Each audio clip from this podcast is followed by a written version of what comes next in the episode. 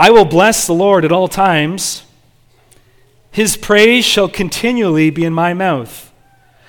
My soul makes its boast in the Lord. Let the humble hear and be glad. Oh, magnify the Lord with me, and let us exalt his name together. I sought the Lord, and he answered me and delivered me from all my fears. Those who look to him are radiant, and their faces shall never be ashamed. This poor man cried, and the Lord heard him and saved him out of all his troubles.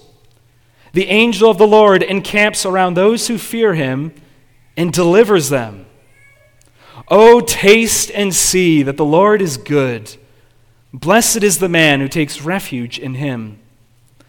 Oh, fear the Lord, you his saints, for those who fear him have no lack. The young lions suffer want and hunger, but those who seek the Lord lack no good thing. Come, O children, listen to me. I will teach you the fear of the Lord. What man is there who desires life and loves many days that he may see good? Keep your tongue from evil and your lips from speaking deceit. Turn away from evil and do good.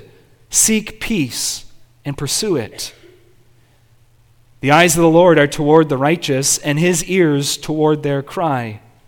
The face of the Lord is against those who do evil, to cut off the memory of them from the earth.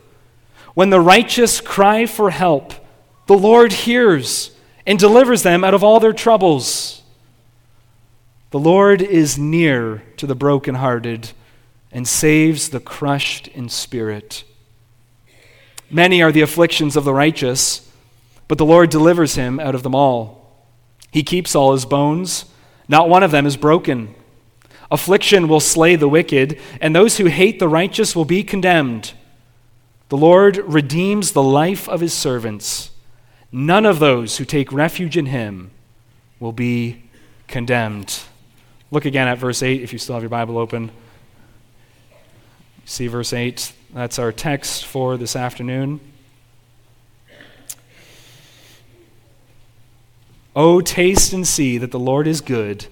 Blessed is the man who takes refuge in him. Thus far, the reading of God's holy, precious word.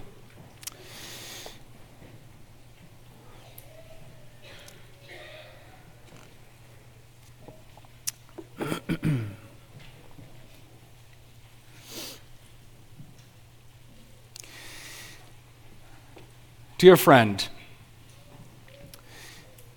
why do you come to church? And as you think about that, I want you to imagine that you've been invited by the world's top chef. And you've been invited to come to his private restaurant. More than that, he figures that only if you're going to come to his restaurant, you better show up in style, so he sends you a limo to pick you up. It arrives right on time. You hop in, you get to the restaurant, and when you enter, you're amazed. You look around, you make comments about the atmosphere. Uh, you compliment him for the delicious sounding menu as you drool over the items on it. And instead of taking your pick, you turn to the waiter and say, What's the most popular item? Because I want the best. And so he goes back and places your order. And when the meal comes to the table, you thank the waiter. And look at that food. Oh, it looks amazing. You look at it a while, you enjoy a nice conversation, you're there with your friends, and after some time, you walk away without touching the food. Now, I don't need to tell you that that would be a huge dishonor to the chef. Yes, you showed up at the restaurant, but you didn't eat the food. In congregation, how often do we do that with God? Uh, we read the menu without digging into the meal. The menu, the Word of God, and all of worship, these means of grace, are given so that we might feast on God in Christ. He comes to us through His Word, and this is why we gather for worship.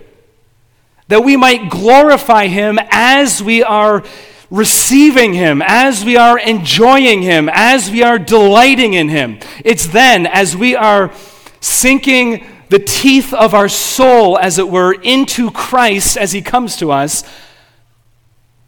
that our hearts are then loosened and our tongues are loosened to sing His praise. Oh, isn't He good?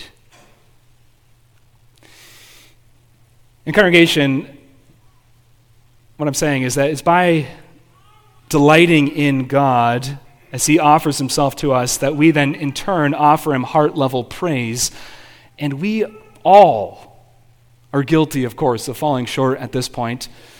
And even more than that, though, it's possible to be here this afternoon, to be present here, and yet to never in our life actually have gone ahead and enjoyed God in Christ. That's a possibility. To have remained in our unbelief, disinterested in God. And yet, even for us who are His dearly loved children, Isn't it very easy to make a regular habit of just going through the motions of reading the menu and not tasting and not seeing that He truly is good? Well, our text, notice, God holds out to us the greatest of invitations. Verse 8 Oh, taste and see that the Lord is good. And notice this God isn't here then at the beginning of this service to just scold us and say, Come on, why haven't you eaten more in the past? That's not how he approaches us. He comes to us with an invitation. The sweetest, the best of invitations. And that's what we want to look at then this afternoon. Our title is simply, Oh, Taste and See. And we have two points. And the first one is savor the Lord's goodness. And if you were from my congregation, you would know my first point normally lasts a little longer than the second. So don't be concerned. Uh, we will spend the bulk of our time on the first point, intentionally so, savoring the Lord's goodness, and then turn to the second point. Again, verse 8 Oh, taste and see that the Lord is good. Congregation, this is where we need to start. We need to start with God.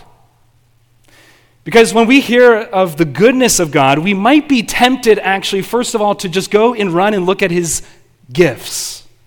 And God's goodness is seen in his gifts, absolutely.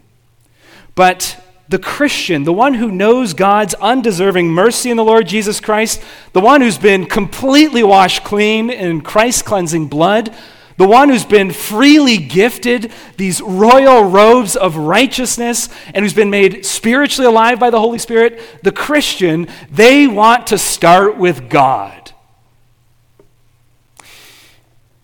Because the Christian has learned, even if they're just learning the beginnings of this, they have learned that the Lord is delightful. He is good.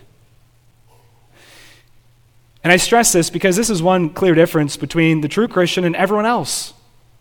Uh, the, the Christian loves not just salvation. Oh, the Christian loves salvation. The Christian doesn't just love forgiveness of sins and how the Christian loves the forgiveness of sins, but the Christian loves Christ. Yes, their love waxes and wanes, it dips, it even becomes like hardly smoldering embers at times, and yet there, because it's the work of the Spirit, there is this baseline love for Christ. And then Christ comes and he sees us smoldering embers and all, and he comes through his word, as it were, and he blows on those embers so that they start to flame again. And that's what he's here to do. Notice David, how enthralled he is with the Lord. Look at verse 1. I bless the Lord at all times. Look at verse 2. My soul makes its boast in the Lord. Uh, verse 3. Oh, magnify the Lord with me. Verse 4. I sought the Lord. Verse 6. This poor man cried, and the Lord heard him. Verse 9. Fear the Lord. 18 of these 22 verses implicitly or explicitly mention the Lord.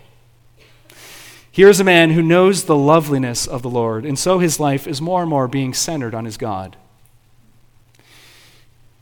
Well, what is God like? Just take a minute. Imagine yourself, you had a blank piece of paper, and you had to finish this sentence. No one else is looking. Your Sunday school teacher won't scold you. You have a blank piece of paper, and you have to finish the sentence. The Lord is blank. How are you filling that in? The Lord is harsh. The Lord is absent. Notice the truth is very different. The Lord is good. He is good. Friend, I wonder, do you believe that this afternoon? What a nasty maze of problems we get ourselves into when we doubt or begin to lose sight of the goodness of God. Uh, he quickly then becomes that harsh tyrant in the sky. And maybe if we weren't too afraid to say it out loud, you might be thinking, I don't really like him all that much, actually. Even God's people can easily lose sight of the goodness of God. Satan loves to direct his attacks here, and our foolish hearts are so quick to believe the Lord. Uh, Martin Luther, he said, the biggest battle every day that we fight is, and again, think about how you would finish that, the biggest battle every day, well, getting my kids dressed for school, obviously. The biggest battle we fight every day, Christian, is to believe that the Lord is good. That's, that's Luther. And notice Christians lose sight of this. David himself had lost sight of the Lord's goodness. Look again at the title of the psalm. It's so important. The title here, just as inspired as all the verses that follow, the title says, A Psalm of David when he changed his behavior before Abimelech so that he drove him out and he went away. And so, young people, what we find here is David writing this psalm immediately after this incredibly low point in his life. Maybe you know the story. David's been hunted like a bird on the back hills of Israel. Uh, he's been running from jealous King Saul, who's wanted to kill him. And in his desperation, do you know what David did? He thought, I will run to the one place that can save me, and he didn't run to God. He ran to the Philistines. And when he crossed the boundary of the territory, he thought, good. Saul can't catch me here. Look at the Philistines. Look how strong they are. And as he went into their cities, he thought, oh no, what have I done? Look how strong they are. And I mean, don't the Philistines, Philistines have every reason to hate David? He's killed their champion, Goliath, and they probably haven't forgot about it. And so he is a target for them. He's jumped out of the frying pan into the fire. And so 1 Samuel 21 tells us a story of how David was afraid for his life and he played the part of a madman in order to escape. Now, it's after that less than impressive event in David's life that he's writing the psalm. He has just doubted the goodness of God, and now, having come through that experience, he's on the other side, and he's saying, Don't do what I just did. And, dear Christian, isn't this so often how it goes? We learn through our failures. Uh, we run scared from one trial, maybe to a substitute for God, expecting protection and help, only to find that the substitute for God, the idol, is a slave, a tyrant, and now we're in worse trouble. And then, like a poor beggar, we start to cry out to the Lord. He hears us, He delivers us, and we say, Why did I doubt Him in the first place? I mean, why wasn't prayer priority number one for me? Why did it take me so long to pray? Well, that's David here instructing us about the goodness of the Lord. The Lord is good. Uh, what a description of God. And one thing that makes God utterly unique is that God is, as our Belgic confession says, simple. Now, that doesn't mean he's easy to understand, absolutely not, but it means simple in the sense he's not made up of parts. Um, he's one unified being. And so he is love, he is holy, he is light, he is good. These aren't bits added to God, as it were, but this is God. One whole unified being. And so what that means for us is God's whole being is unchangeably pervasively, perfectly saturated with goodness. This is highlighting God's moral perfection. There's no evil in him, there's no darkness in God. Uh, he doesn't have any shady aspects to his character. When Jesus came to this world, he came to reveal the Father to us, and he didn't think or say, uh, I'm going to show you the Father, but I'm not going to show you this bit because I'm ashamed of it or because it's kind of a dark spot in his character. No, Jesus shows us the Father. Do you want to know what the Father's like? Look at Jesus. He has nothing to hide, the Lord. He is good. Well, that's the psalmist's clear statement. The Lord is good. And he doesn't say this lightly, as we've been saying, because his life isn't easy. David, if you keep reading past 1 Samuel 21, you'll find out he's still on the run for his life from Saul. And so he is saying this in a time of hardship. Uh, it's easy for someone to say, maybe, the Lord is good when things are going well. But here is a man when things are not going well, and he is saying, Believe me, I mean it, it's true, the Lord is good. Verse 1 I will bless the Lord at all times. Now, that's the truth about God. But here's the critical point of our text God doesn't just want us to acknowledge that truth, say, Oh, yes, he's good, ho hum, and then let's go back home. If we do that, we probably haven't truly grasped the truth of our text. Because if we saw his goodness, then we would want more of him. We would be thrilled. And so the psalmist, notice, says, Oh, taste and see that the Lord is good. This here is an open invitation to personally enjoy and savor God for yourself.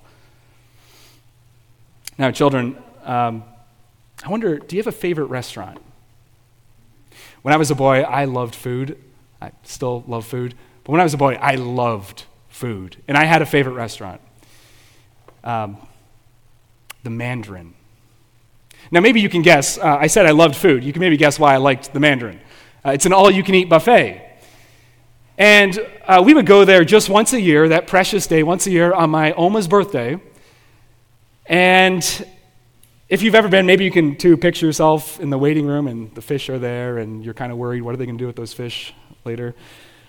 But it's the Mandarin and it's an all you can eat buffet and you go for plate upon plate and there's an ice cream bar, kids, and you can put whatever chocolate sauce, caramel sauce, peanuts, whatever you want on the ice cream and you can go back for more than one bowl. I love the Mandarin. Well, the Lord here is wanting us to picture him in all of his goodness and glory as a feast. A feast. All you can eat buffet. God is saying, Don't leave me on the table. Bring me to the mouth of your soul. Feast on me. Come, take me for yourself. Enjoy the sweetness of my goodness and grace. And this is an invitation that's addressed to sinners. David's a sinner. You and I, we're sinners. And so, friend, whoever you are, whatever your past, whatever your present, this is God's message for you today in Christ. Come unto me, all who are weary and heavy laden. Come unto me, all who are sick and tired of their sin. Come to me, all who are restless, living a meaningless life. Come to me, I will give you rest, joy, life, satisfaction salvation. And he will. John 6, 35, Jesus said, I am the bread of life. Oh, what a picture. He who comes to me shall never hunger. He who believes in me shall never thirst. And, dear Christian, the Spirit is the one who has awakened your spiritual taste buds so you have savored the bread of life in your past. You ate Christ by faith, and he was lovely. You thought, why don't I eat more of him? Why do I waste my time with all this other stuff in this world? It's a miracle of grace because we know by nature we crave sin, not God, but it's by his grace that our hearts and desires have been changed. Uh, the Spirit is the one who's enlightened the eyes of our hearts to see the beauty of God, Ephesians 1 18 tells us. Jonathan Edwards, the theologian, he explains this in his famous book, The Religious Affections. Really, his big point of that big book is this true religion consists in great part in holy affections, holy loves. And so he says this listen to this. The first saving effect of the power of God as he regenerates our hearts is this. And Dr. Edwards, what is it? What's the first thing God does in my heart when he causes me to come to life? He gives the heart a divine taste or sense. He causes it to have a relish of the loveliness and sweetness of the supreme excellence of God. And, Christian, that's true of you. You've tasted God, you've seen Him, and yet notice, notice what God is saying to you. Come taste more. Come see more. There's more to taste, there's more to see. Don't just have a small sampling. Come with hungry hearts. Come, open your mouth wide, Psalm 81, verse 10, and I will give you just the scraps.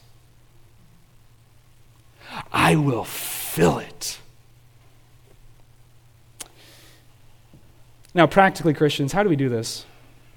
God actually tells us in the New Testament, 1 Peter chapter 2, 1 Peter 2, verse 3, Peter quotes our text, Psalm 34, verse 8. And right before he quotes our text, he tells us practically, like boots on the ground, how we can savor more of the goodness of God. And there's two things. Peter, the pastor, is going to warn us first. And he's going to do so by saying, Warning, it's possible, Christian, to shrink your spiritual appetite. Um, and it's this here's the warning sin dulls our spiritual senses. So 1 Peter 2, verse 1, and listen to how sin dulls our spiritual senses. 1 Peter 2, verse 1 So put away all malice, all deceit, hypocrisy, and envy, and all slander. And that's right before he gets to our text. So he's saying, before, for you taste and see more of the goodness of God, there's a putting away. Because that is stealing your spiritual appetite, Christian. So this means I need to personally guard my spiritual walk and heart. I need to be alert to the thing that is dampening my appetite for God. And so, Christian, what is it in your life? Take some inventory. Uh, what is dampening your appetite for God? When I went to the Mandarin, it was kind of a whole day preparation, right? You had to be ready. You got to be ready. Didn't want to dampen my appetite. What's dampening your spiritual appetite for God? It's probably the thing you're thinking about right now. Well, look at it. It's not worth it. Toss it aside. It's dampening your spiritual appetite for God. But notice we must also guard our relationships. Peter says, put away malice. That's this anger and hatred that destroys Christ's exalting fellowship. It distracts us away from Christ. Lay aside slander and envy. And that makes sense because as long as we are longing for what others have, I'm not going to long for God. So Peter says if we are feasting on sin, we'll be too full to want God. Sin dulls our spiritual sense. That's the negative, but then notice the positive. 1 Peter 2 2 continues like newborn infants, long for the pure spiritual milk, that by it you may grow up. And so, Christian, uh, here's, here's our model that God is holding out before us, and it's a newborn baby. The newborn baby that can't live without milk, that cries out for milk, that just wants the bottle or milk, give me milk. That's our model. And it's the Bible then that increases our longing for God as we spend time in the Word, not to tick a box, not to go through the motions. Yes, routines are good. But as we go to the Bible, God actually comes to us. Draw near to me, I will draw near to you. And as we're in the Word, then meditating on the Word, God comes to us that we might actually taste and see that He is good. And if you keep reading Peter there in 1 Peter 2, he immediately goes on to speak of Christ. He's the one whom people have rejected, who's now become the chief cornerstone. He's the one who is precious. He's the one who stands at the center of the Word. And it's in Christ that we most clearly see the goodness and grace of God. And so, do you want to taste and see the goodness of God? Look at Jesus. Meditate upon him again. It's in him that we see our good Father giving up his own Son to live and die in our place. Uh, as we go to the cross with all of our confusion of our own providences, and they're hard, as I go to the cross, the Father is declaring to me, This is how much I love you that I would make my own son suffer in your place so that you might be my child. I've erased all the guilt of your sin. I've gifted you righteousness. I've adopted you. And so God is saying, dear Christians, soak in these gospel truths. This is why we start with point one, because God is wanting us to have our lives saturated here. Um, so when life is tough, your roots are deep enough, like David now, who's learned the hard lesson, to say, I will bless the Lord at all times. He is good. There's no questions asked. Yes, it doesn't feel like it in this moment, but when the thoughts come in my head that say, God is dark, He's not good, I'm swatting them away like flies. Because I know He's good. The cross declares to me He's good, the empty tomb shows to me He's good. Savor the Lord's goodness. Secondly, and lastly, savor the Lord's gifts. Yes, we get to the gifts. And as a way uh, into this point, savor the Lord's gifts, let me remind you of a story that I suspect you know well. In 1561, Guido de Bray and some other pastors, they penned the Belgic Confession. It was written as a defense of the Reformed faith to show their persecutors that they were not rebels, but faithful citizens who were simply professing biblical doctrine. Uh, they delivered a copy of the confession to King Philip II of Spain, and it had this preface attached to it that includes these jarring and yet inspiring words. Let me read them. They said that they would offer their backs to stripes, their tongues to knives, their mouths to gags and their whole bodies to the fire, well knowing that those who follow Christ must take his cross, deny themselves, rather than deny the truth expressed in this confession. Maybe what you don't know is that for the next five years, Debray had to run for his life. Eventually, he was caught and imprisoned. After refusing to recant, he was hung on May 31st, 1567. His body was then burned, and his ashes were scattered over a nearby river. He was only 44 years old. He left behind his dear wife and five children. Now, with his life in our minds, what is the first truth in the Belgic Confession that Guido de Brès refused to recant? Article 1, what we confess about God, it ends like this God is good and the overflowing fountain of all good. Congregation, Debray believed that that was a truth worth dying for. That God is a bubbling spring, the source of every good and perfect gift. And it's a truth that we see here in this psalm. Notice the Lord's goodness. It's revealed in his gifts. And let me just highlight two of them uh, first, broadly speaking, notice God's provision. Look at verse 10. God's provision. Verse 10 The young lions suffer want and hunger, but those who seek the Lord lack no good thing. Now, children, the picture uh, David wants us to see is that of a lion. And young lion. Now, don't be thinking of a little cute lion cub, but this is a young lion, meaning a lion in its prime uh, you know, one to three years old. It's in its prime, it's in its peak, it's strong. The picture here is of a creature that is maybe most suited to be self sufficient. He's called the king of the jungle for a reason. Uh, it's a lion. He's ferocious. He can, if he needs food, he's going to go hunt. He can take down his prey. Or send out the mother lion to do it. Apparently, the lady lions go and do all the hard work. But notice God's people. They have the good God caring for them. They're not self sufficient, they're not strong like lions, but they have the Almighty Lord caring for them. And so they don't lack any good thing. And, so, Christian, the point here is savor the bounty of God's provision for you. Have you been doing that recently? Just think of all of his blessings. And maybe let me help you begin that list. You can continue it at the dinner table. Uh, savoring the bounty of God's blessings. Where, where do we start? Well, let's start here. Uh, the bounty, the, the blessing of the means of grace. Uh, 500,000 roughly people in Niagara.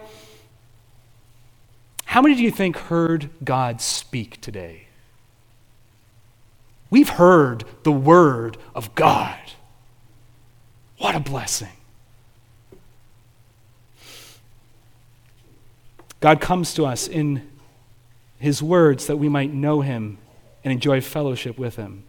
What a blessing. But the Lord has also blessed us with a church family. Uh, if you're anything like me and my congregation, then of course you're far from perfect. There are real struggles in every church family, even between brothers and sisters, that ought to be dealt with and forgiven. And yet, even with these challenges, what a blessing it is to be able to gather twice on the Lord's Day to worship our God. Last time I was here, maybe you remember, we were outside in the field. My iPad died because of overheating. What a blessing. We're indoors. It's getting cold. Not only do you have a church family to meet with on the Lord's Day, maybe uh, you'll meet with them at Bible study this week. Or one on one, just bumping into someone from the church. Someone's going to call you, maybe. Someone's going to visit you. So many people live alone in this world, and we aren't denying that the church can be one of the loneliest places. Yes, it can. But look at the blessings of fellowship. What a blessing. And for many of us, uh, the Lord has given us parents or grandparents or teachers who have said things like verse 11 to us in our youth. Verse 11 Come, O children, listen to me, and I will teach you the fear of the Lord. Yes, they've been far from perfect, but what a blessing from our youth being taught about God. God has kindly provided for us food, drink, shelter relationships, we could go on. How good God is. Continue the list at home. But here's the point one way to savor, because that's what we're after savoring God's goodness. One way to savor his blessings is to take regular times in your life to press pause and to trace that gift back to its source and say, Thank you, Lord. Thank you, Father. This isn't just fate that's handed me these gifts, it's the fatherly hand of God. But lastly, now notice God's protection. Not only his provision, but his protection. It's another great blessing David highlights. This psalm, it's very clear that the Christian life is not an easy life. God's people experience many problems, and maybe, child of God, that's where you find yourself this afternoon overwhelmed by troubles, and maybe when you see the title, or maybe as you've heard me preach, you might think, I can't even hear any of this because my trials are just too many. It just doesn't seem to resonate with me. But notice this psalm is very realistic. God's word is realistic. God's people have problems. You're not alone. Verse 4, David speaks of fears. Verse 6, troubles. The Christian life is hard. Don't be surprised when you discover that. It's not a sign God has abandoned you. In fact, look at verse 19, really a summary verse. Many are the afflictions of the righteous.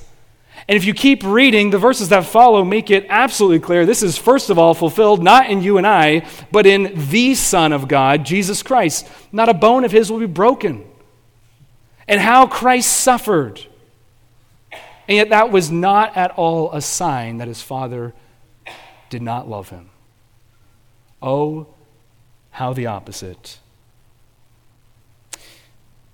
And in Christ, then, through God's gracious adoption, we can lay hold of promises like verse 18. Maybe this is the verse you need this week. The Lord is near to the brokenhearted and saves the crushed in spirit. God is near. He is not absent. Scratch, scratch that out of the paper if you wrote that on your paper. He is not distant. He's not absent. He is near. And He's near to save. It's the one who trusts in Christ who can have this great confidence. Not that we experience it at all times, the enjoyment of that confidence, but the confidence remains. The objective confidence remains that the God of the universe has his face of favor turned towards me. Yes, hardship will happen, suffering will strike, but God will be there. And He has promised that whatever suffering falls upon us, it's all working for our greatest good. That is not a trite Hallmark card statement. That is the Word of God. I mentioned Guido de Brès. Let me go back to him for a minute. Um, I told you he was martyred gruesomely. And so here's my question as we close does that mean God's promises aren't true? I mean, look at Guido de Brès. Well, what would Guido say? I think we can discover the answer to that in a letter he wrote to his wife about a month before he died. Let me read you portions of that letter. He's in prison. And he writes to his dear wife, whom he, he loved dearly. You can tell from the letter. You can find it online, by the way. Uh, he writes this When I was arrested, I would say to myself, so many of us should not have traveled together. Uh, we were betrayed by this one or that one, or we ought not to have been arrested. And so you see what de Brès is saying? He's saying he's just like you and I, asking all the what ifs, running through all the scenarios, saying, How did I end myself up in this dungeon? But then he continues with such thoughts, I became overwhelmed until my spirits were raised by meditation on the providence of God. Theology helps. Then my heart began to feel at great rest. I began then to say, My God, if at present my hour has come in which I will pass from this life to you, may your will be done. I cannot escape from your hands, and if I could, I would not, since it is happiness for me to conform to your will. These thoughts made my heart cheerful again. He goes on. And I ask you, my dear faithful companion, to join me in thanking God for what he has done. For he does nothing that is not just and very equitable and you should believe that it is for my good and for my peace. You've seen and felt my labors and afflictions which I have endured, but now my God has extended his hand to receive me into his blessed kingdom. I shall see it before you, and when it shall please the Lord, you will follow me. And so he concludes this way I am happy. My heart is light, and it lacks nothing in my afflictions. I am so filled with the abundance of the richness of my God that I have enough for me and all those to whom I can speak. So I pray, my God, that He will continue His kindness to me, His prisoner. The one in whom I've trusted will do it. For I've found by experience that He will never leave those who have trusted in Him. Oh, I would never have thought that God would have been so kind to such a poor creature as I.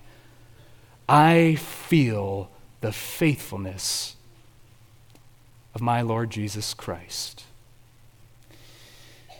Dear Christian, this is your confidence. Your life is lived constantly under the watchful gaze of your loving Father. And He is saying, Taste and see that I am good. Taste it, believe it, sing it, live it, and long for the day when faith will be made sight and you will un- enjoy unclouded fellowship with our triune God for all eternity. Come, Lord Jesus, come quickly. Amen. Let's